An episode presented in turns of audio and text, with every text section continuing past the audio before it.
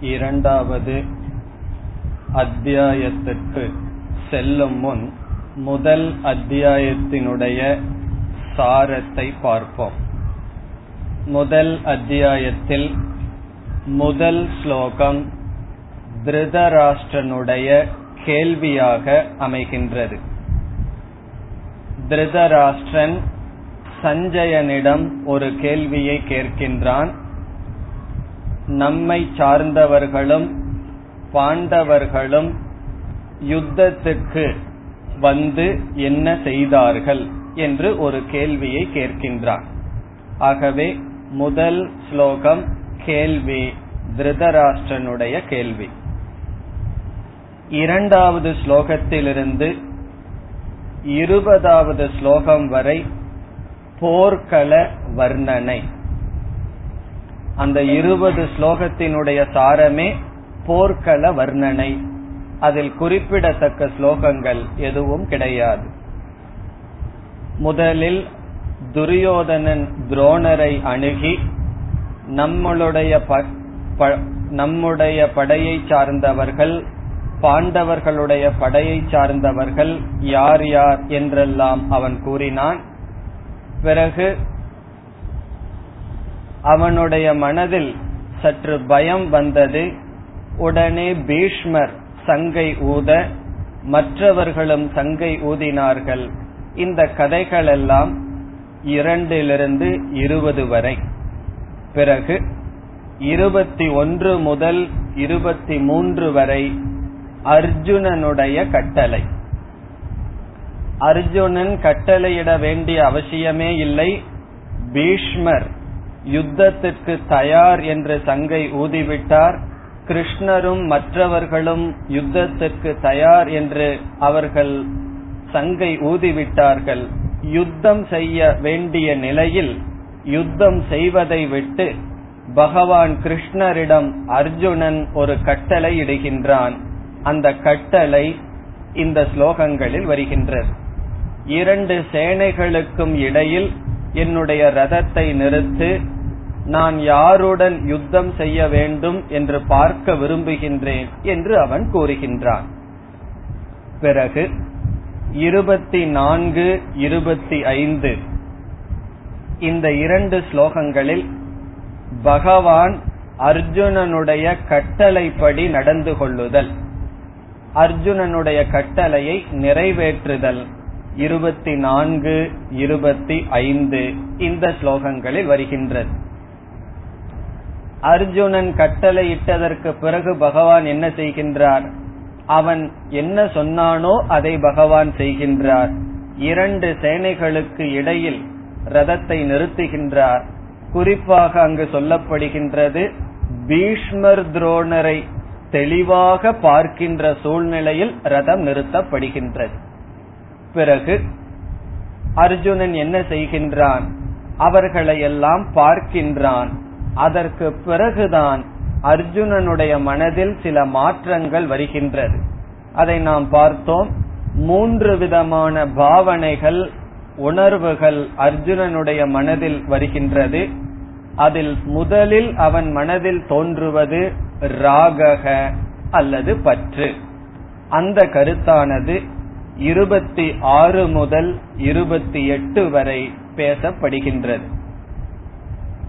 இருபத்தி ஆறிலிருந்து இருபத்தி எட்டு வரை அர்ஜுனன் மனதில் வந்த முதல் பாவனை அல்லது அர்ஜுனன் மனதில் இருக்கின்ற பற்று ராகக அட்டாச்மெண்ட் இந்த ராகக என்பது இயற்கையாகவே எல்லா மனிதர்களிடம் இருக்கின்ற ஒரு பாவனை அது அர்ஜுனனுக்கு அப்பொழுது வெளிப்படுகின்றது.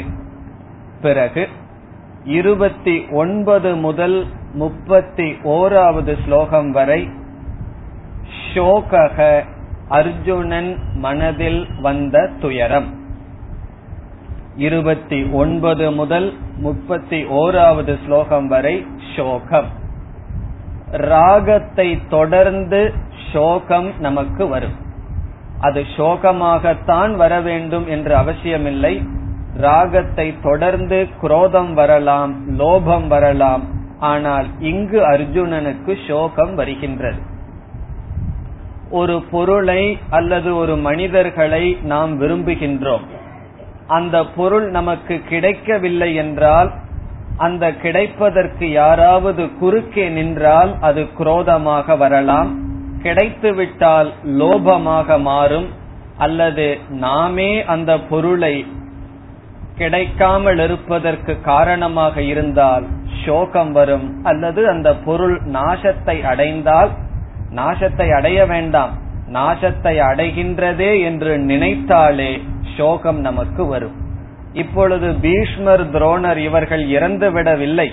இறந்து விடுவார்கள் என்று நினைத்து அவன் சோகப்படுகின்றான். ஆகவே சோகத்துக்கு உண்மையில் அந்த சம்பவம் நடக்க வேண்டாம். அப்படி நடக்கும் என்ற எண்ணமே அவனுக்கு சோகத்தை கொடுக்கின்றது. அவர்களுடைய அழிவை மனதில் குறித்து அவன் சோகப்படுகின்றான். பிறகு மூன்றாவது முப்பத்தி ஓராவது ஸ்லோகத்திலிருந்து முப்பத்தி ஓராவது ஸ்லோகம் இரண்டாவது வரியிலிருந்து நாற்பத்தி ஆறாவது ஸ்லோகம் வரை மோகம் மயக்கம் அல்லது மோகம் என்பது அர்ஜுனனுடைய மனதில் வருகின்ற மூன்றாவது பாவனை. மோகம் என்றால் அது புத்தியில் வருகின்ற குறை அல்லது தோஷம். ராகக சோகக என்பது மனதில் இருக்கின்ற பாவனை மோகம் என்பது புத்தியில் வருகின்ற ஒரு பலகீனம் அல்லது புத்திக்கு வருகின்ற நோய். மனதுக்கு வர்ற நோய் சோகம் புத்திக்கு வருகின்ற நோய் மோகம்.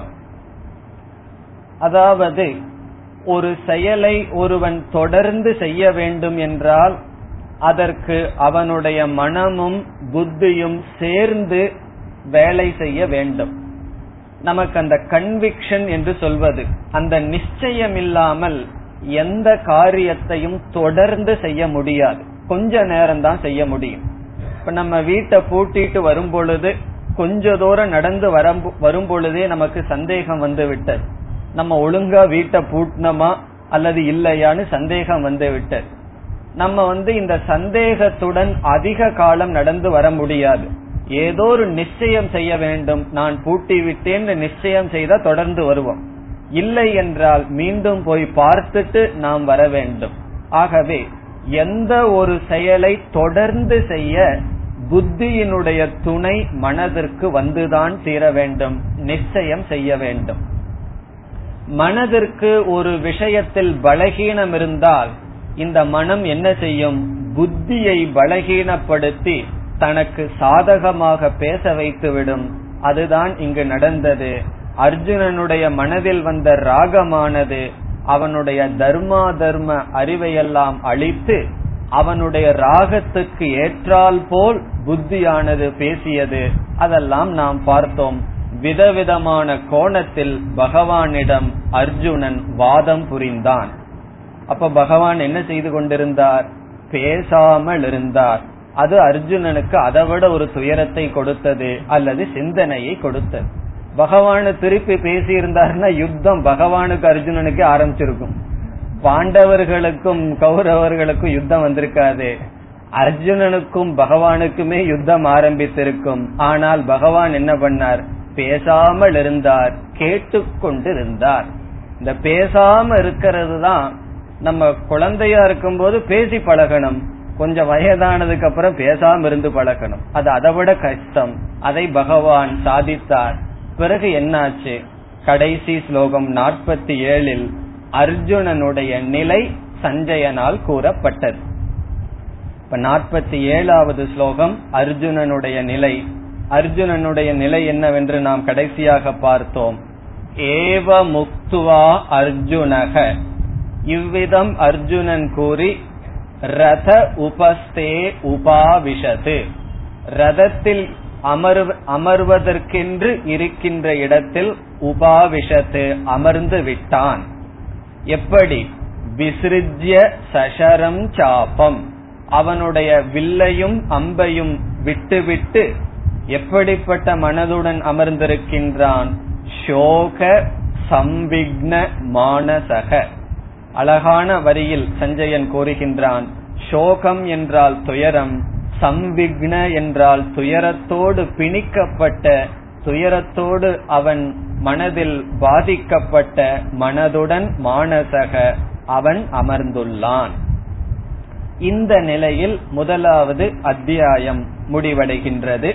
அர்ஜுனன் இறுதியாக பேசுவதற்கும் ஒன்றும் இல்லாமல் பேசுவதற்கும் கூட சக்தியை இழந்து அவன் சோகமான மனதுடன் அமர்ந்து விட்டான். அதனால்தான் முதலாவது அத்தியாயத்திற்கு என்ன தலைப்பு கொடுக்கப்பட்டுள்ளது? அர்ஜுன விஷாத யோக அர்ஜுன விஷாதம் என்றால் துயரம். அர்ஜுனனுடைய துயரத்தை பற்றி பேசுகின்ற அத்தியாயம் என்று பொருள். யோக என்ற சொல்லுக்கு பல பொருள்கள் இருக்கின்றது. யோகக என்றால் சேர்க்கை என்பது பொருள். டிக்ஷனரி மீனிங் படி யுஜ்யதே இது யோகக. சேர்த்தல் சாதனை என்றெல்லாம் பல பொருள்கள் இருக்கின்றது. இப்ப கர்ம யோகம் என்றால் கர்மத்தை சாதனையாக பயன்படுத்துதல் என்றெல்லாம் பல பொருள். கீதையில் ஒவ்வொரு அத்தியாயத்தினுடைய தலைப்பும் யோகக யோகக என்று வரும். அந்த இடத்தில் யோகக என்றால் தலைப்பு என்று பொருள். டாபிக் அல்லது சப்ஜெக்ட் மேட்டர் இங்கு தலைப்பு என்ற பொருளில் யோகக என்று வந்தால் நமக்கு என்ன பொருள் கிடைக்கும்? அர்ஜுனனுடைய துயரத்தை பற்றி பேசுகின்ற அத்தியாயம். அர்ஜுனனுடைய துயரத்தை டாபிக் விஷயமாக பொருளாக கொண்ட அத்தியாயம் என்று பொருள். ஆகவே அர்ஜுன விஷாத யோகக என்றால் அர்ஜுனனுடைய சோகமானது இங்கு விளக்கப்பட்டது இந்த அத்தியாயம் முழுவதும் இனிமேல் ஒவ்வொரு அத்தியாயத்தினுடைய தலைப்பில் யோகக என்றால் தலைப்பு என்று பொருள் முதலாவது அத்தியாயம் இவ்விதம் முடிவடைகின்றது இனி நாம் இரண்டாவது அத்தியாயத்திற்குள் செல்ல வேண்டும் முதல் ஸ்லோகம் सञ्चय उवाच तं तथा कृपयाविष्टम्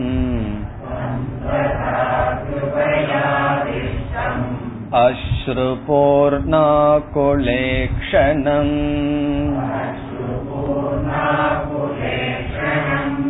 विषीदन्तमिदं वाक्यम् उवाच मधुसूदनः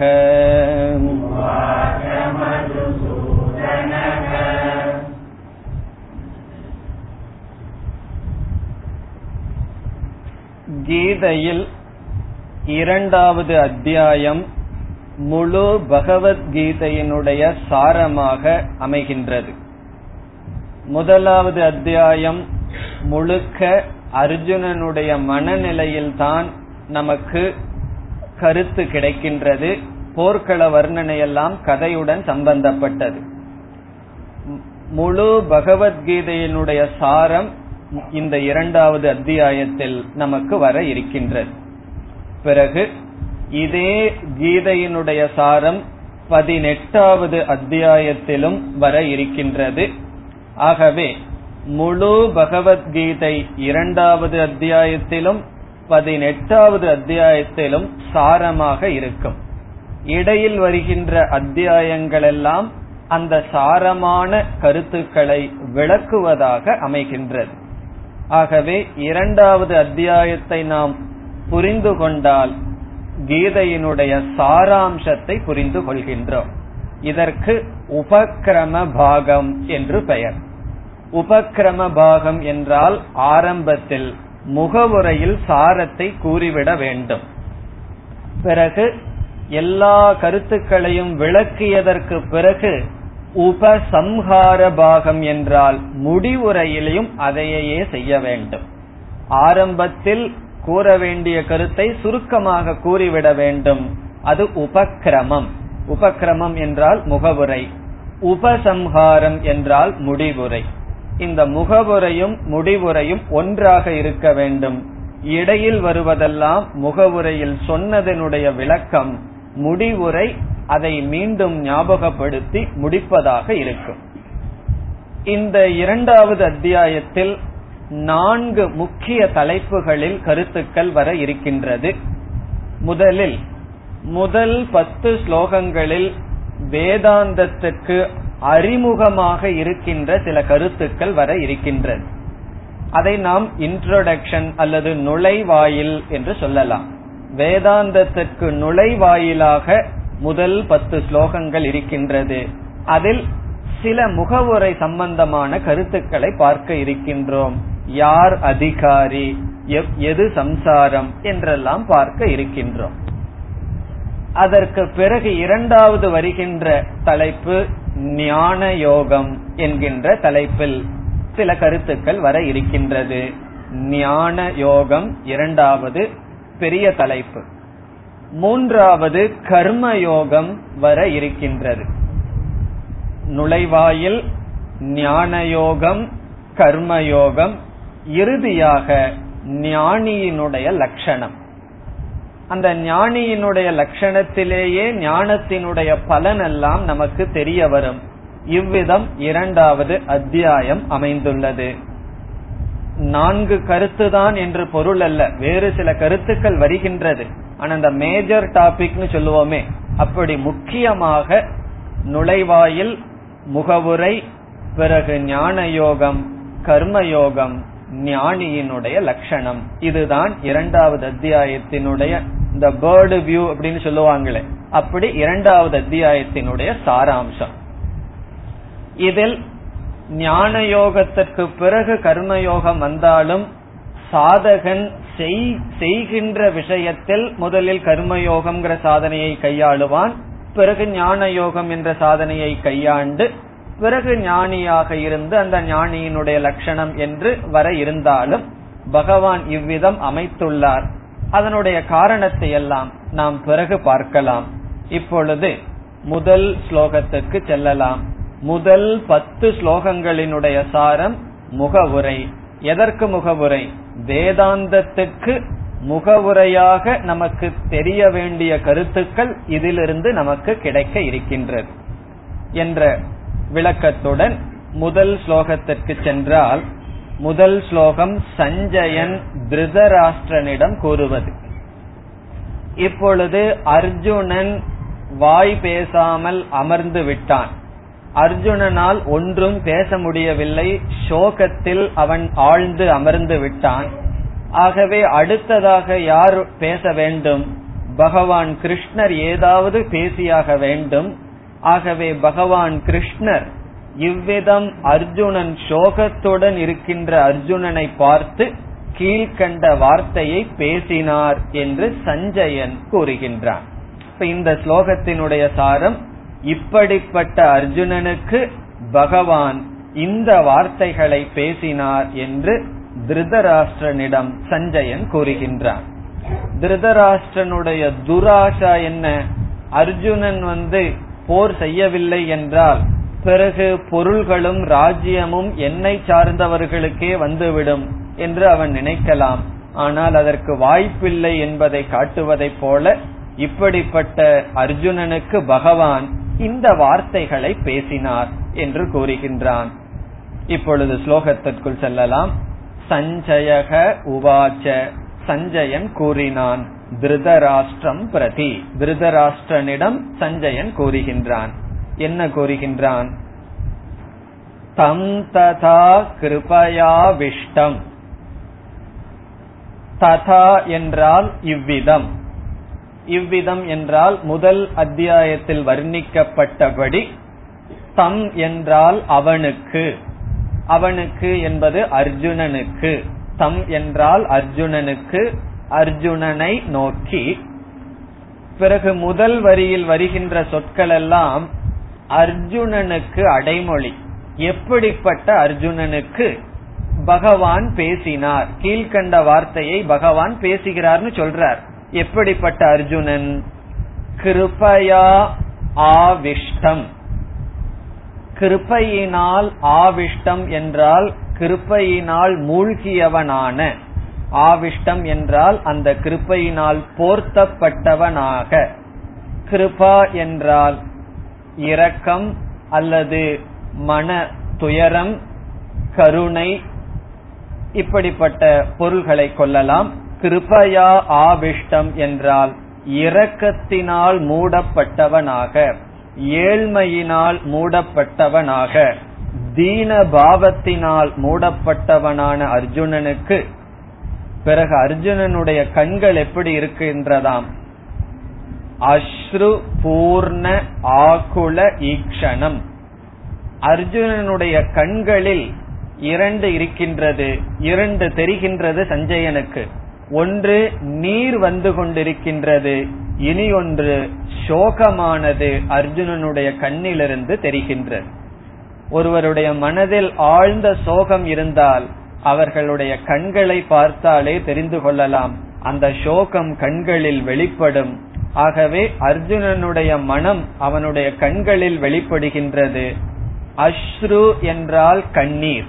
அஸ்ரு பூர்ண என்றால் கண்கள் முழுவதிலும் கண்ணீர் நிரம்பி இருக்கின்றது. ஆகுல என்றால் துயரப்பட்ட.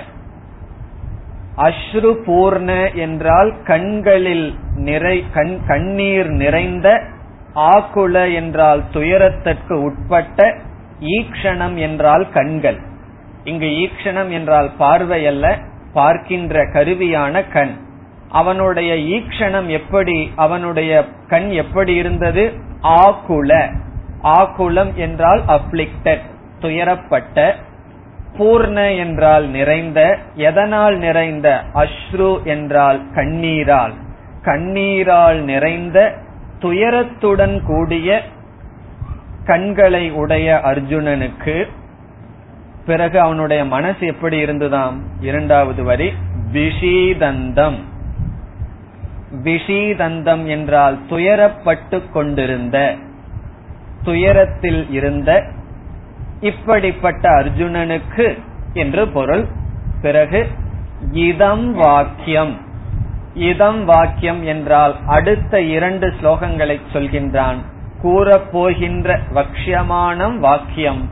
கூறப்போகின்ற சொற்களை உவாச்ச சொன்னார். யார் சொன்னார்? மதுசூதனக. மதுசூதனக கிருஷ்ணருடைய பெயர். கிருஷ்ணர் பகவான். உவாச்ச கூறினார். ஆகவே மதுசூதனக அர்ஜுனம் உவாச்ச. மதுசூதனன் அர்ஜுனனுக்கு கூறினார். இந்த வாக்கியத்தை கூறினார். எந்த வாக்கியம் என்று பகவானுடைய கூற்றே வர இருக்கின்றது. இதுவரைக்கும் பேசாத பகவான் அடுத்த ஸ்லோகத்தில் தான் பேச ஆரம்பிக்கின்றார். அடுத்த ஸ்லோகத்தில் பேச ஆரம்பிக்கிறார். ஆனால் உபதேசம் செய்ய ஆரம்பிக்கவில்லை. அடுத்த ஸ்லோகத்தில் பேசத்தான் ஆரம்பிக்கின்றார். ஆகவே இப்படிப்பட்ட அர்ஜுனனுக்கு இந்த வாக்கியத்தை மதுசூதனன் கூறினார். மதுசூதனன்கிறதுக்கு பல பொருள்கள் இருக்கின்றது. சூதனன் என்றால் அழிப்பவர் மது என்ற அரக்கனை கொள்வதனால் மதுசூதனன் என்று பகவானுக்கு பெயர். வேதாந்த ரீதியாகவும் பல பொருள்கள் இருக்கின்றது. மது என்றால் ஆத்மா அந்த ஆத்மாவை காட்டி தருபவர் என்றெல்லாம் பல பொருள்கள். அப்படிப்பட்ட மதுசூதனன் அர்ஜுனனுக்கு இந்த வாக்கியத்தை கூறினார். இனி அடுத்த இரண்டு ஸ்லோகத்தில் முதல் முறையாக பகவான் பேச ஆரம்பிக்கின்றார் அர்ஜுனனிடம். இரண்டு மூன்று இந்த இரண்டு ஸ்லோகங்கள். ஸ்ரீ பகவானுவாச்ச.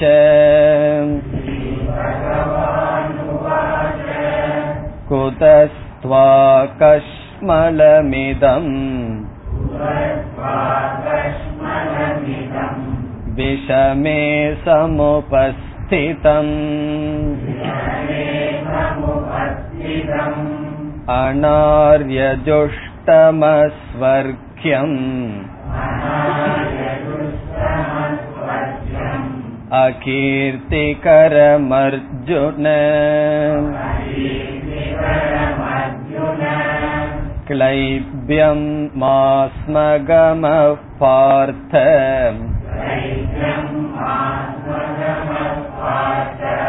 नैतद्विषीदते त्वयुपपद्यते क्षुद्रं हृदय दौर्बल्यम्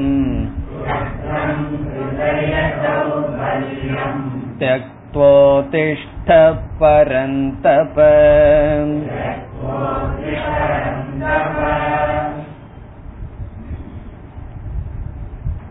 ஸ்ரீ பகவான் உவாச்ச ஸ்ரீ என்றால் செல்வம் ஞானம் ஸ்ரீ என்றால் வெல்த் இங்கு வெல்த் என்றால் பகவானுக்கு ரெண்டு இருக்கு ஞானம் என்ற செல்வத்துடனும் அல்லது எல்லா செல்வத்துடனும் கூடியவர் லக்ஷ்மியுடனும் கூடியவர். ஆகவே அப்படிப்பட்ட பகவான் இறைவன் உவாச்ச உவாச்ச என்றால் பேசினார் கூறினார். பகவான் என்ற சொல்லுக்கு என்ன பொருள் என்று இப்பொழுது பார்ப்போம். பக என்ற சொல்லுக்கு ஆறு ஐஸ்வர்யங்கள் ஆறு சொத்துக்கள் யாருக்கு முழுமையாக இருக்கின்றதோ அவர் பகவான். பக என்ற சொல்லுக்கு ஆறு ஐஸ்வர்யங்கள் சொல்லப்படுகிறது. இந்த ஆறும் யாரிடம் பூர்ணமாக இருக்கின்றதோ அவருக்கு பகவான் என்று பெயர். அந்த ஆறும் என்னென்ன என்று இப்பொழுது பார்ப்போம். என்ன இனிமேல் பகவானு வாச்ச பகவானு வாச்சன்னு சொல்லிட்டே போவோம். அப்படி சொல்லும் போது பகவான்கிற சொல்லுக்கு என்ன அர்த்தம்னு தெரிந்து கொள்ளலாம். அந்த ஆறும் என்னென்னவென்றால் ஐஸ்வர்யஸ்ய சமக்ரஸ்ய தர்மஸ்ய யசஸ்ரீயக முதல்ல ஸ்லோகத்தை சொல்லிட்டு பொருளுக்கு வருகின்றேன். முதல் வரி ஐஸ்வர்யஸ்ய சமக்ரஸ்ய. ஐஸ்வர்யஸ்ய சமக்ரஸ்ய. தர்மஸ்ய யசஸ்ரீயக ஞான வைராகியோச்சைவ ஞான வைராகியோச்சைவ ஷண்ணாம் பக இதீரணா. ஷண்ணாம் பக இதீரணா. இந்த ஸ்லோகத்தில் பகக என்ற சொல்லுக்கு ஆறு பொருள்கள் கொடுக்கப்படுகின்றது. எவைகள்? முதல் சொல் ஐஸ்வர்யஸ்ய. சமக்ரஸ்யன்னு ஒரு சொல் இந்த ஸ்லோகத்தில் இருக்கின்றது. சமக்ரஸ்ய என்றால் முழுமையாக. முழுமையாக இந்த ஆறும் யாரிடம் இருக்கின்றதோ அவர் பகவான். முதல்ல என்ன? ஐஸ்வர்யம் என்றால் ஆழ்தல் ரூலர்ஷிப் ஆட்சி செய்தல். ஐஸ்வர்யம் என்றால் சாதாரணமா ஐஸ்வர்யம் சொன்னா நம்ம என்ன நினைச்சிட்டு இருக்கோம்? ரொம்ப ஐஸ்வர்யமா இருக்காருன்னா பொருள் இருக்கிறதாக நினைக்கிறோம். ஆனால் இலக்கணப்படி ஐஸ்வர்யம்னா ஈசித்துவம் ஆழ்தல். பிறகு தர்மஸ்ய என்றால் புண்ணியம். யாருக்கு பூர்ணமா புண்ணியம் இருக்கின்றதோ? மூன்றாவதாக யசக யசஸ் என்றால் புகழ். யாருக்கு பூர்ணமாக புகழ் இருக்கின்றதோ. நான்காவது ஸ்ரீயக. ஸ்ரீ என்றால் செல்வம் பொருள். ஐந்தாவது ஞானம் அறிவு. ஆறாவது வைராகியம் ஞான வைராகியோ செய்வ ஷண்ணாம் என்றால் இந்த ஆறும் பகக இதி. பக என்ற சொல்லில் ஈரணா சொல்லப்படுகிறது. இப்ப இந்த பக என்றால் இந்த ஆறும் சேர்ந்து பகன் சொல்லப்படும். அந்த வான் என்றால் இது யாரிடம் இருக்கிறதோ அவர் பகவான். இந்த ஆறும் என்னென்ன? ஆழ்தல் புண்ணியம் புகழ் செல்வம் அறிவு வைராகியம் இந்த ஆறுமே எனக்கும் தான் இருக்குன்னு சொல்லக்கூடாது. நமக்கும் இருக்கும். கொஞ்சம் கொஞ்சம் இருக்கும். ஏதோ ரெண்டு பேர் வீட்டில் இருக்கிற ரெண்டு சர்வெண்ட் ஆளுவோம். பிறகு என்ன செய்வோம்? கொஞ்சம் புண்ணியம் இருக்கு. புகழும் கொஞ்சம் இருக்கு. பிறகு செல்வமும் நமக்கு கொஞ்சம் இருக்கும். அறிவும் கொஞ்சம் இருக்கும். வைராகியமும் கொஞ்சம் இருக்கலாம். வைராகியம் சொல்லும்போது கொஞ்சம் சந்தேகமா சொல்லணும். கொஞ்சம் இருக்கலாம். அதனாலதான் சமக்ரஸ்யன்னு சொல்லப்பட்டிருக்கு. சமக்ரஸ்யனா பூர்ணமா இருக்கான் பூர்ணமா ஆள்கின்ற தன்மை அவரை ஆழ்வதற்கு வேறு யாரும் கிடையாது. பிறகு பூர்ணமான புண்ணியம்னா பாபம் கலக்காத புண்ணியம் பூர்ணமான புகழ் செல்வம் அறிவு. இவ்வளவு இருந்தா ஒருவனுக்கு எவ்வளவு தன தலகணம் வரணும். அதனால பகவானுக்கு வைராகியம் இருக்கா இத்தனையிலையும். தன்னிடம் இருக்கின்ற ஆழ்தல்ங்கிற தன்மை தன்னிடம் இருக்கின்ற புண்ணியம் புகழ் செல்வம் அறிவு. அவ்வளவிலையும் வைராகியமும் பூர்ணமா இருக்கின்றது. அப்படி இருந்தால் அவர் பகவான். நம்ம வந்து மகாபாரதத்துல பார்த்தா பகவானுக்கு எல்லாமே இருந்தது. ஆகவே அவர் உண்மையிலேயே பகவான்கிற வார்த்தைக்கு தகுதி டிசர்வ்ஸ் அர்த்தம். இப்படிப்பட்ட பகவான் உவாச்ச உவாச்ச என்றால் சொன்னார். இங்கு பகவான் என்ன சொன்னார்? இந்த இடத்தில் பகவான் துயரப்பட்டுள்ள அர்ஜுனனிடம் தன்னுடைய உபதேசத்தையோ அல்லது துயரத்திலிருந்து விடுதலை அடைவதற்கான எந்த முயற்சியையும் பகவான் செய்யவில்லை. இவ்வளவு கஷ்டப்பட்டு துயரப்பட்டு கவலைப்பட்டு அமர்ந்திருக்கின்ற அர்ஜுனனிடம் பகவான் என்ன செய்கின்றார்? திட்டுறதுலயும் ஒரு டீசென்சி இருக்கு. அந்த மாதிரி பகவான் திட்டுகின்றார். எப்படி திட்டுகின்றார்? நிந்தனை செய்கின்றார் அல்லது தூற்றுகின்றார்? அர்ஜுனனை பார்த்து என்ன சொல்றார்? இந்த நெருக்கடியான நேரத்துல உனக்கு எங்கிருந்து அர்ஜுனா? இந்த சோர்வு வந்தது. அழியினுடைய தன்மையை அடையாதே. ஒரு கத்திரியனை போய் ஒரு வீரனை போய் அழின்னு சொன்னா அவனுக்கு கோபம் வருமா வராதா? அப்படிப்பட்ட வார்த்தையை பயன்படுத்தி ஹிருதய தௌர்பல்யம் பலகீனத்தை மிக மிக கீழானது பெரியவர்களால் செய்யக்கூடாததை நீ நினைக்கின்றாய். இது சொர்க்கத்துக்கோ புகழுக்கோ நன்மைக்கோ உனக்கு தராது.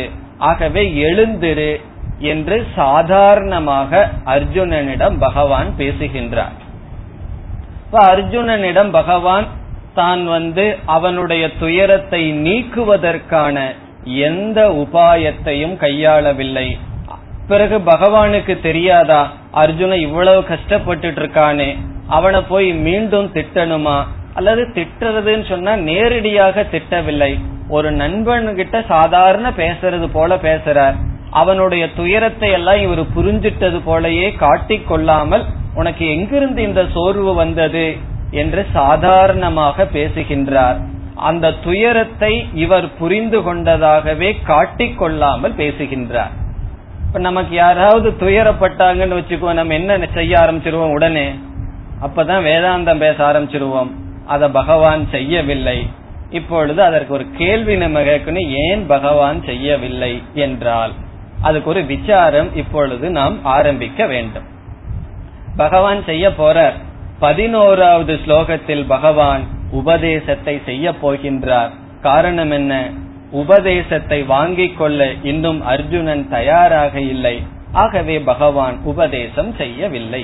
இப்ப இந்த இரண்டு ஸ்லோகங்கள் பகவான் கீதையில் முதலில் பேசினாலும் பகவான் குருவாக இருந்து பேசவில்லை ஒரு நண்பனாக இருந்து பேசுகின்றார். அதற்கு காரணம் என்ன? பகவான் ஏன் குருவாக இல்லை? அர்ஜுனன் சிஷ்யனாக இன்னும் கிடையாது. அர்ஜுனன் எப்பொழுது சிஷ்யனாக மாறுவானோ அப்பொழுதுதான் பகவான் குருவாக மாறுவார். ஆகவே அர்ஜுனனிடம் ஒரு நண்பனை போல் பகவான் பேசுகின்றார். இந்த ஸ்லோகத்துல பகவான் என்ன பேசுகிறார் என்பதை பார்ப்பதற்கு முன் ஒரு சின்ன விசாரத்தில் இப்பொழுது ஈடுபடுவோம். அந்த விசாரத்துல நமக்கு சில முகவுரையாக தேவையான கருத்துக்கள் வர இருக்கின்றது. இந்த ஸ்லோகத்துக்கும் விசாரத்திற்கும் சம்பந்தம் இருக்கின்றது. இறுதியில் நாம் புரிந்து கொள்வோம்.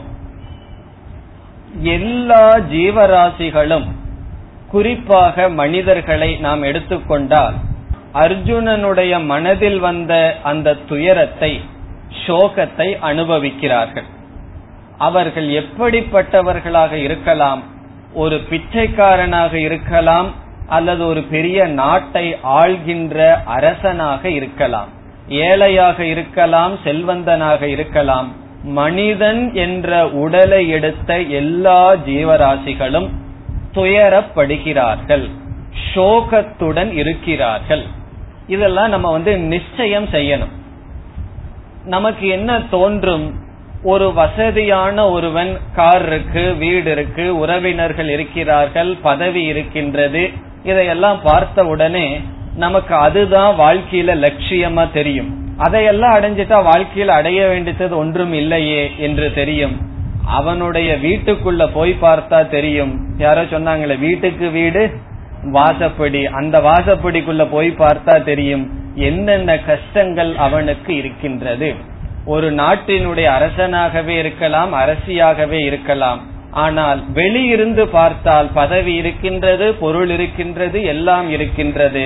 அவர்களுடைய மனதில் பார்த்தால் நமக்கு தெரியும் அதிருப்தி கண்டென்ட்மெண்ட் இல்லாத நிலை நிறைவு இல்லாத நிலை எல்லா ஜீவராசிகளிடம் இருக்கின்றது.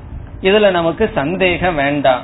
சந்தேகம் உங்களுக்கு வந்தாலும் கூட ஸ்ரத்தையுடன் சந்தேகப்படவில்லை என்று இப்பொழுது எடுத்துக்கொள்வோம். அது உண்மைதான். நமக்கு அது புரிகின்றதோ இல்லையோ எல்லா மனிதர்களும் துயரத்தை அடைகிறார்கள். எல்லா மனிதர் என்றால் குழந்தையிலிருந்து இறக்க போகும் வரை எல்லா மனிதர்களுடைய மனதிலும் ஒரு குறை என்கின்ற பாவனை இருந்து கொண்டுதான் இருக்கும். மேலோட்டமா ஒரு நாள் ரெண்டு நாள் பார்த்து ரோட்ல போகும்போது எப்படி இருக்கீங்க கேட்டா ரொம்ப சந்தோஷமா இருக்கேன். பகவான் என்ன நல்லா வச்சிருக்காருன்னு சொல்லலாம். அப்படி சொல்றதே ரேர் எப்படி இருக்கீங்கன்னு கேட்டா ஆரம்பிச்சிருவாரு ராமாயணத்தை. அது வேற பிரச்சனை. ஒரு கால் அப்படி சில பேர் சொன்னாங்கன்னு வச்சுக்குவோம். அது பிறகு அவருக்குன்னு ஒரு ஏரியா இருக்கும். அங்கிருந்து ஒரு கோயில் கேள்வியை கேட்டுட்டோம் அப்படின்னா அது கேக்குறீங்களா? அதுல சரியில்லைன்னு ஆரம்பித்து விடுவார். ஆகவே ஒவ்வொருவருக்கும் ஒவ்வொரு ஏரியா இருக்கு. அந்த இடத்துல போயிட்டோம் அப்படின்னா அவர்கள் அந்த இடத்துல திருப்தி கிடையாது. மற்ற எல்லா விஷயத்திலும் திருப்தி. வீடு திருப்தி ஆபீஸ் திருப்தி எல்லாம் திருப்தி. ஆனா ஒரு இடத்துல கிடையாது. சில பேர்த்துக்கு ஆபீஸ்ல திருப்தியா இருக்கும் வீட்டுல திருப்தி இருக்காது.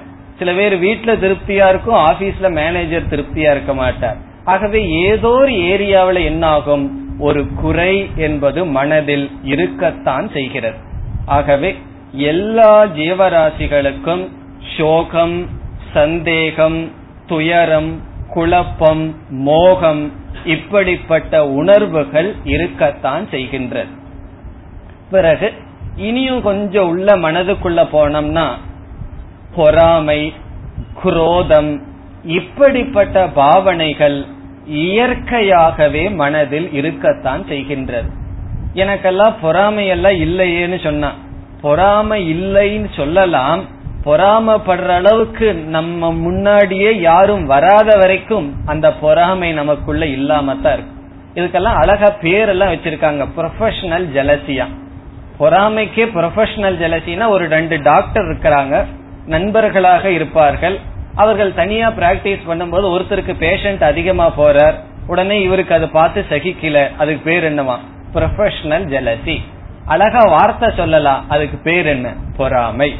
ஆகவே இந்த பொறாமை என்பது மற்றவர்களுடைய முன்னேற்றத்தில் சகிக்க முடியாமல் இருத்தல் மற்றவர்களால் நான் நேசிக்கப்பட வேண்டும். நான் நேசிப்பவர்க்கு எனக்கு ஆள் தேவை. இது இது ஒரு விதமான சம்சாரம். மற்றவர்கள் என்ன ரெகனைஸ் பண்ணணும்? என்னை மற்றவர்கள் ஏற்றுக்கொள்ளணும் நேசிக்க வேண்டும்? மற்றவர்கள் எல்லோருமே என்ன புகழணும்? இப்படிப்பட்ட பாவனைகள் சம்சாரம் எல்லா ஜீவராசிகளுக்கும் எல்லா காலத்திலும் இருந்து வருகிறது. இனி அடுத்த கருத்து என்னவென்றால் ஒவ்வொரு மனிதனுக்கும் இந்த சோகம் நம்ம இதுவரைக்கும் சொன்னதை சுருக்கமா சம்சாரம்ங்கிற வார்த்தையில வச்சுக்கோம் ஏன்னா ஒவ்வொரு முறையும் சோகம் பொறாமை கஷ்டம் குரோதம்னு சொல்றதுக்கு பதுவா இந்த கூட்டங்களை தான் சம்சாரம்னு சொல்றோம். இந்த சம்சாரம் அல்லது துயரம்னு வச்சுக்கோமே. சோகம் அல்லது துயரம். இந்த துயரம் எல்லா மனிதர்களுக்கும் இருந்தாலும் எது எந்த நிமித்தமாக ஒருவன் துயரத்தை அடைகிறான் என்பது ஒவ்வொரு மனிதனுக்கும் மாறுபட்டு கொண்டே வரும். அதாவது சோக நிமித்தம் மாறுபடும். சோகம் மாறுபாடு கிடையாது. இப்ப எனக்கு வந்து எந்த எந்த நிமித்தம்னா காரணம். எதை குறித்து நான் சோகப்படுகின்றேன் என்பது வேறு. இனியொருவர் எதை குறித்து சோகப்படுகிறார் என்பது வேறு. ஒருவர் வீட்டில் இருக்கிற ஒரு நிலையை குறித்து சோகப்படலாம். ஒருவர் ஆபீஸில் இருக்கிற நிலையை குறித்து சோகப்படலாம். ஒருவர் தந்தைய நினைச்சு சோகப்படலாம் ஒருவர் மகனை நினைச்சு சோகப்படலாம் ஒருவர் பொருளாதார நினைச்சு சோகப்படலாம் அல்லது உடல்நிலையை நினைச்சு துயரப்படலாம். இப்படி வந்துடுதேன்னு சொல்லி. ஆகவே இந்த துயரம்ங்கிறது எல்லா மனிதர்களுக்கும் பொதுவாக இருக்கின்றது. ஒவ்வொரு சம்பவம் ஒவ்வொரு சூழ்நிலை துயரத்துக்கு காரணமாக இருக்கின்றது. அது மனிதர்களுக்கு மனிதர் வேறுபடும் அல்லது ஒரே மனிதனுக்கு காலத்துக்கு காலம் வேறுபடும். உதாரணமாக பார்த்தால் ஒரு குழந்தையாக இருக்கும் பொழுது நம்மளுடைய சோகத்துக்கு என்ன காரணமா இருக்கும்? மீறி போனா பலூன் கிடைக்கலையேங்கிறது காரணமா இருக்கும். அதெல்லாம் நம்ம பார்க்கிறோம். ஒரு சின்ன விளையாட்டு பொருளை வாங்கி கொடுக்கலன்னு சொன்னா குழந்தை எவ்வளவு தூரம் அழுகுது? வேடுங்கிற ஒரு ஐஸ்கிரீமை வாங்கி கொடுக்கலன்னு அந்த குழந்தை அழுகின்றது. ஆகவே அந்த குழந்தைக்கு சோகத்துக்கு நிமித்தம் காரணம் இந்த பொருள் கிடைக்கல. அவனே கொஞ்சம் பெருசான உடனே கிரிக்கெட் பேட்டோ சைக்கிளோ வாங்கி கொடுக்கலன்னு அழுகிறான். இன்னும் கொஞ்சம் பெருசான உடனே ஸ்கூலுக்கு போன உடனே கிளாஸ் நினைச்சா டீச்சரை நினைச்சா துயரம் வந்துருது. பிறகு அந்த குழந்தைகளுக்கெல்லாம் என்ன தெரியும்? பேசாம நம்ம டீச்சரா இருந்துட்டா எவ்வளவு சந்தோஷமா இருக்குன்னு குழந்தைகள்லாம் நம்ம எல்லாம் டீச்சரா கற்பனை பண்ணிட்டு இருப்போம். டீச்சருக்கு தெரியும் அவங்க வீட்டுல இருக்கிற பிரச்சனை. அது அந்த குழந்தைக்கு தெரியாதே.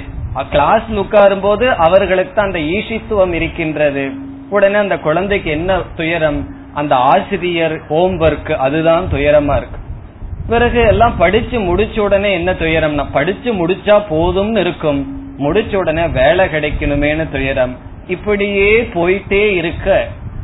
ஒரு காலத்துல எது எந்த சூழ்நிலை எனக்கு துயரமா இருந்ததோ கொஞ்ச நாளைக்கு அப்புறம் என்ன மாறுகிறது? சூழ்நிலை மாறுகின்றது.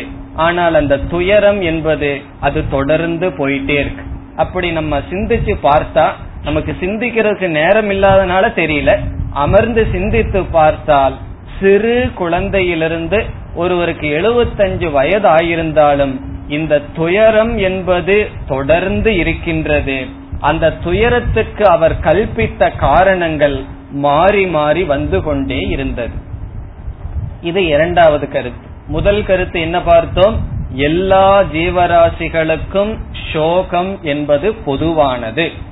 இரண்டாவது கருத்து ஒவ்வொரு மனிதனுக்கும் அல்லது ஒரே மனிதனுக்கு எந்த காரணமாக துயரம் வருமோ அதில் மாற்றம் இருக்கின்றது. ஆனால் அந்த துயரம் என்பது தொடர்ந்து வருகின்றது. இனி மூன்றாவது கருத்துக்கு வந்தால் ஒவ்வொரு முறையும் நமக்கு துயரம் வரும் பொழுது இந்த துயரத்தை நீக்குவதற்கு நம்ம என்ன செய்யறோம்? விதவிதமான துயரம் நமக்கு வருகின்றது. அந்த துயரத்தை நீக்குவதற்கு அப்பொழுது எனக்கு துயரத்திற்கு என்ன காரணம் என்று பார்க்கின்றேன். அந்த காரணத்தை நீக்குவதன் மூலமாக துயரமானது நீக்கப்படுகிறது. இப்போ ஒரு குழந்தை வந்து அழுதுட்டு ரகல பண்ணது. அந்த குழந்தையினுடைய துயரத்தை நீக்கணும்னு சொன்னா குழந்தை என்ன கேக்குது? ஐஸ்கிரீமோ அல்லது பலூனோ ஏதோ கேக்குது. உடனே அந்த துயரத்தை நீக்கிறதுக்கு என்ன செய்கிறார்கள் பெற்றோர்கள்? அவர்களுக்கு விருப்பம் இருக்கோ இல்லையோ வாங்கி தொலைன்னு சொல்லிட்டு வாங்கி கொடுத்து விடுகிறார்கள் அவர்களுக்கு என்ன? அந்த குழந்தை அப்பொழுது துயரப்படக்கூடாது. அப்ப அந்த குழந்தை எப்படி துயரத்தை நீக்கிச்சு? தனக்கு துயரத்துக்கு என்ன காரணம்னு பார்த்ததோ அந்த சூழ்நிலையை மாற்றினவுடன் அந்த துயரமானது நீங்கிவிட்டது. பிறகு என்ன கொஞ்ச நேரத்துக்கு அப்புறம் வேறு துயர காரணம் வரும். அதை நீக்கின உடனே துயரம் நீங்கும். ஒருவன் ரொம்ப ஏழையா இருக்கான். அவன் என்ன நினைக்கிறான்? பணம் இல்லாதது துயரத்துக்கு காரணம்னு நினைக்கின்றான்.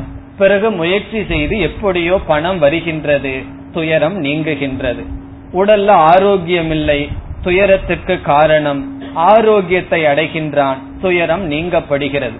வேலை இல்லைங்கிற கஷ்டம் அந்த கஷ்டம் நீங்கின வேலை கிடைச்சவுடன் துயரம் நீங்கப்படுகின்றது. இவ்விதம் நம்முடைய வாழ்க்கையில எப்படி இந்த துயரத்தை நீக்கிட்டு வந்திருக்கோம்?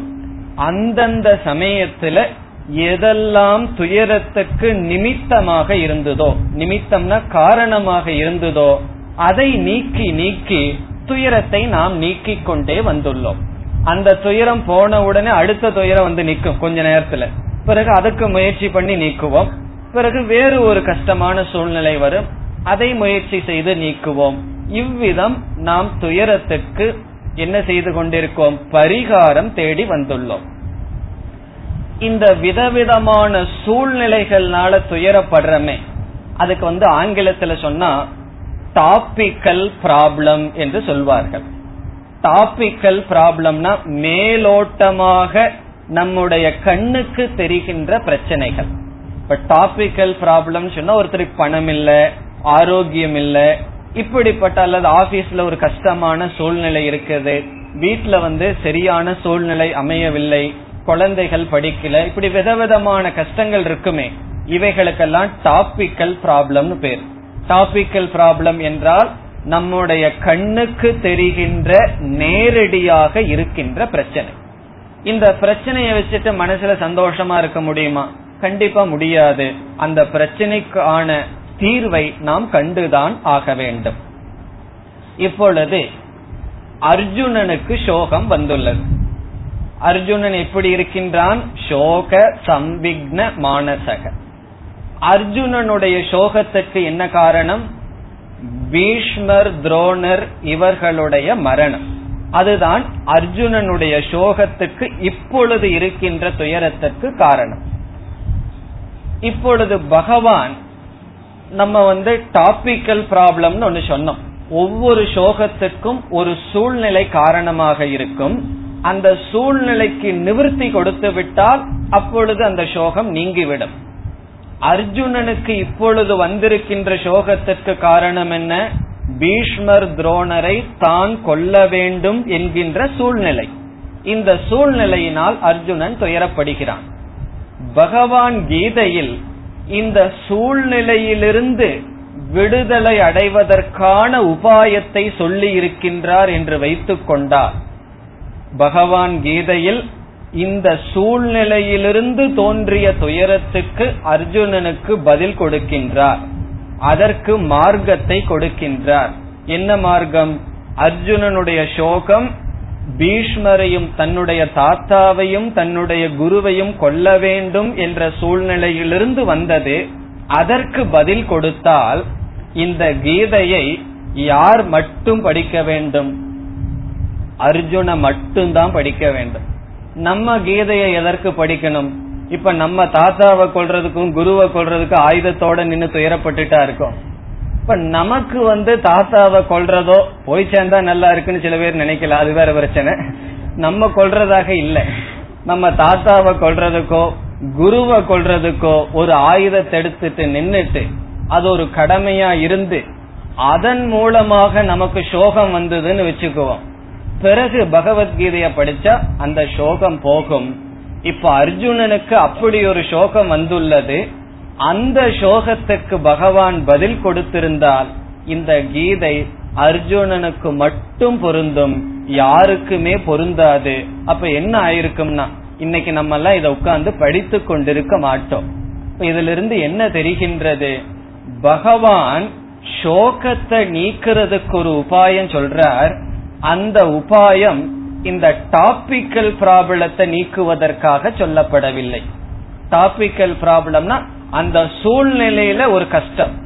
அதை நிவர்த்தி பண்றதுக்காக பகவான் பேசவில்லை என்பது தெரிய வருகிறது. உதாரணமாக ஒருவர் வந்து உங்களிடம் சொல்கிறார் அவருடைய மன கஷ்டத்தை சொல்றார். அவர் வீட்டில் இருக்கிற பெற்றோரோ ஏதோ உதாரணத்துக்காக கூறுகின்றேன் அவருக்கு வந்து பணம் கொடுக்க மாட்டேங்கிறாங்கன்னு சொல்றாருன்னு வச்சுக்கோ. பிறகு அவருக்கு பர்சனலா ஏதாவது அட்வைஸ் பண்றாரு. அந்த அட்வைஸை எடுத்து நம்ம மீட்டிங்ல பேச முடியுமோ? காரணம் என்ன? அது அவருக்கென்று கொடுக்கப்பட்ட உபதேசம். அது அவருக்கு தான் பொருந்தும். கொஞ்ச நாளைக்கு பிறகு அந்த உபதேசமே அவருக்கு பொருந்தாது. ஆகவே அர்ஜுனனுக்கு சோகம் இப்பொழுது வந்துள்ளது. அந்த சோகத்துக்கு நிமித்தமாக இருப்பது பீஷ்மரையும் துரோணரையும் கொல்ல வேண்டும் என்ற சூழ்நிலை பகவான் கீதையில் இந்த சூழ்நிலையிலிருந்து விடுதலையாகும் அளவு உபதேசத்தை செய்யவில்லை. பிறகு பகவான் என்ன செய்கிறார் என்றால் ஒவ்வொரு டாபிக்கல் ப்ராப்ளம்னு சொன்னமே ஒவ்வொரு மேலோட்டமான பிரச்சனைக்கும் கீழே ஒரு பிரச்சனை இருக்கின்றது. அதை ஆங்கிலத்தில் ஃபண்டமெண்டல் ப்ராப்ளம் என்று சொல்வார்கள். அதாவது நாம சோகத்திற்கு ஒவ்வொரு நிமித்தம்னு சொல்றமே காரணம்னு சொல்றமே இந்த சூழ்நிலை எனக்கு சோகமாக இருக்கிறது இந்த சூழ்நிலை எனக்கு சோகமாக இருக்கின்றதுன்னு சொல்லி நம்முடைய ஒவ்வொரு சோகத்திற்கும் நமக்கு கண்ணுக்கு தெரிய தெரிகின்ற ஒரு காரணத்தை சொல்லுவோம். பகவான் பார்க்கின்றார் நமக்கு கண்ணுக்கு தெரியாத எல்லா சோகத்திற்கும் ஒரே ஒரு காரணம் இருக்கின்றது. அதுதான் உண்மையான காரணம் என்று பகவான் கூற இருக்கின்றார். அதற்கு பகவான் நிவர்த்தி அல்லது பரிகாரம் சொல்ல இருக்கின்றார். ஆகவே நம்ம வாழ்க்கையில விதவிதமான சூழ்நிலைகளில் சோகத்தை அடைந்தாலும் நம்ம கண்ணுக்கு இந்த சூழ்நிலை தான் சோகத்திற்கு காரணம். இவருடைய பிஹேவியர் என்னுடைய துயரத்திற்கு காரணம். இவர்களுடைய சொற்கள் என்னுடைய துயரத்திற்கு காரணம். அல்லது பொருள் இல்லாமை பதவி இல்லாமை குழந்தைகளினுடைய நடவடிக்கை சோகத்திற்கு காரணம்னு சொல்லி கற்ப எவ்வளவு விதமான காரணத்தை சொன்னாலும் எல்லா சோகத்திற்கும் ஒரு காரணம் ஊடுருவி இருக்கின்றது. அந்த காரணம் மேலோட்டமா பார்த்தா நம்ம கண்ணுக்கு தெரியாது. இப்ப இந்த பில்டிங்க பார்த்தா இந்த பில்டிங்க்கு எந்த ஆதாரத்தில் இருக்கின்றதோ அஸ்திவாரம் அது நம்ம கண்ணுக்கு தெரியாது. மேல இருக்கிற பில்டிங் தான் நமக்கு கண்ணுக்கு தெரியும். இந்த அஸ்திவாரம் எப்படி கண்ணுக்கு தெரியாத பில்டிங்க்கு தாங்குதோ அதே போல ஒவ்வொரு செங்கல்லையும் அஸ்திவாரம் தாங்குதோ ஒவ்வொரு டாபிக்கல் ப்ராப்ளம் ஒவ்வொரு விதமான மேலோட்டமான சோகத்திற்கும் ஃபண்டமெண்டல் ப்ராப்ளம்னு சொல்லி அதற்கு ஆதாரமாக நம்ம சாதாரண கண்ணுக்கு தெரியாமல் விசாரம் பண்ணி பார்த்தா தான் தெரியும் சாதாரண கண்ணுக்கு தெரியாத ஒரு பிரச்சனை இருக்கின்றது. அதற்கு பகவான் பதில் சொல்கின்றார். அந்த காரணத்தை நீக்கிவிட்டால் என்னாகும்னா எல்லா விதமான சோகமும் சென்றுவிடும்.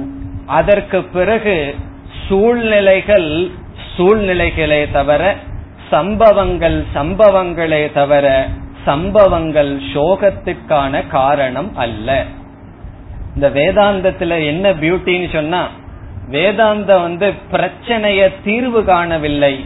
அது பிரச்சனை இல்லை என்ற ஞானத்தை போதிக்கின்றது. ஒரு சூழ்நிலையை சொல்லி இந்த சூழ்நிலை எனக்கு கஷ்டமாக இருக்கின்றதுன்னு சொல்லுவோம். வேதாந்தம் அந்த சூழ்நிலையை மாற்றவில்லை. அந்த சூழ்நிலையை கஷ்டமாக இருக்குதுங்கிற புத்தியை மாற்றுகிறது. அந்த சூழ்நிலையை சூழ்நிலையாக மாற்றுகிறது. அந்த சூழ்நிலை கஷ்டமான கஷ்டத்துக்கு காரணம் என்பதை நீக்கி விடுகிறது அதற்கு பகவான் உபாயத்தை சொல்வதனால் பரிகாரம் சொல்வதனால் இங்கு அர்ஜுனனை நிமித்தமாக வைத்து எல்லா ஜீவராசிகளுக்கும் உபதேச உபதேசிக்கின்றது பகவானுடைய இந்த சாஸ்திரம். ஆகவே டாபிக்கல் ப்ராப்ளத்துக்கு கீழே ஃபண்டமெண்டல் ப்ராப்ளம் ஒன்னு இருக்கு. அது என்ன என்பது கேள்வி. நம்முடைய எல்லா துயரத்திற்கும் நம்ம கண்ணு முன்னாடி ஒரு காரணத்தை பாக்கிறோமே அது வேறு. பிறகு எல்லா துயரத்துக்கும் மூல காரணம்னு ஒன்னு இருக்கே. அது என்ன? என்பது ஒரு கேள்வி. பிறகு எந்த உபாயத்தை கொண்டு அதை நீக்குதல்? இந்த இரண்டு கேள்வி அடுத்த முக்கியமான விசாரம். அதாவது எல்லா சோகத்துக்கும் ஆதாரமான காரணம் என்ன? இதுதான் ரியல் டயகனைஸ் நம்ம வந்து இதுதான் உண்மையான கண்டுபிடிப்பு. எல்லா சோகத்துக்கும் ஆதாரம் என்ன? அடுத்த கேள்வி என்ன? அந்த சோகத்துக்கான காரணத்தை கண்டுபிடித்து விட்டால் எதன் மூலமாக அதை நீக்க முடியும்? இந்த ரெண்டு கேள்விக்கும் பதிலை இப்ப கொஞ்சம் சஸ்பென்ஸா வச்சுட்டு பதினாறாவது பதினோராவது ஸ்லோகத்துல தான் பார்க்க இருக்கோம்.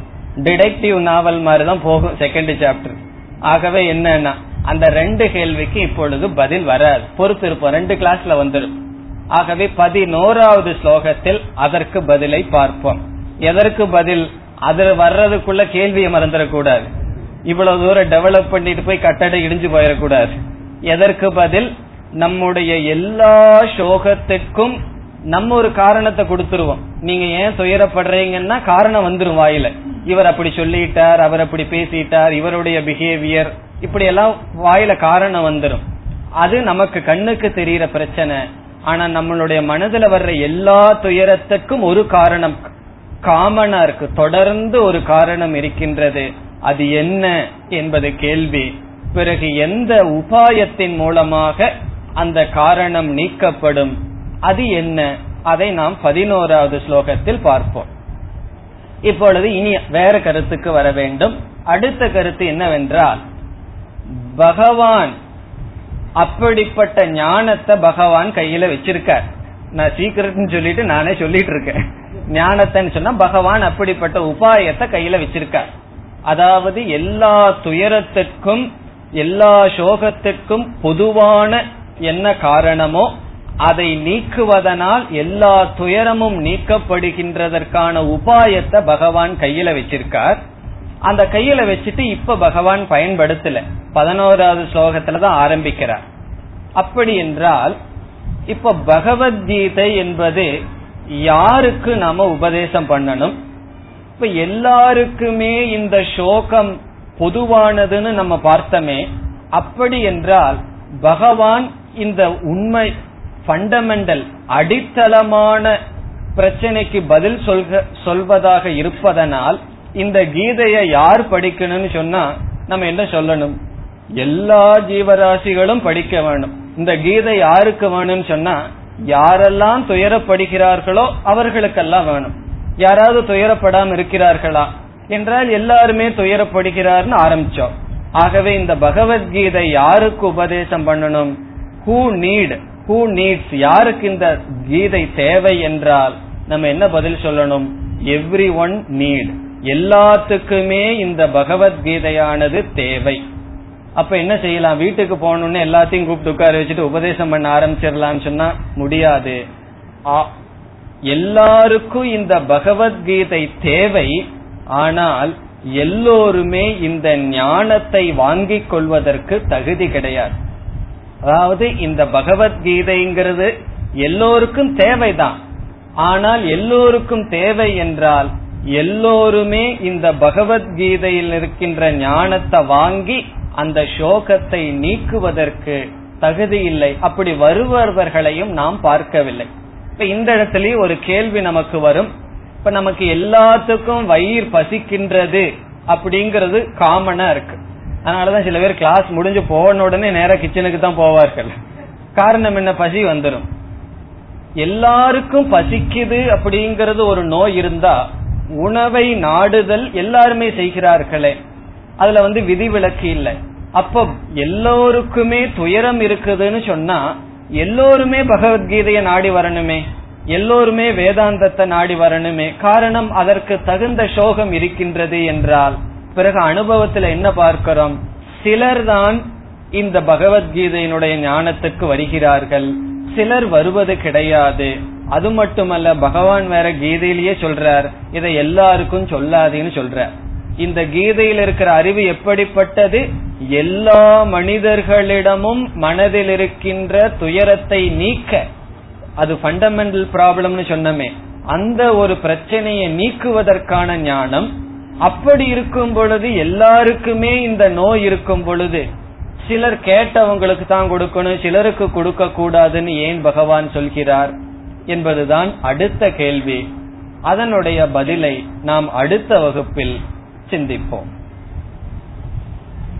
ஓம் போர் நமத போர் நமிதம் போர் போர் நமுதச்சதேம் पूर्णस्य पूर्णमादाय पूर्णमेवावशिष्यते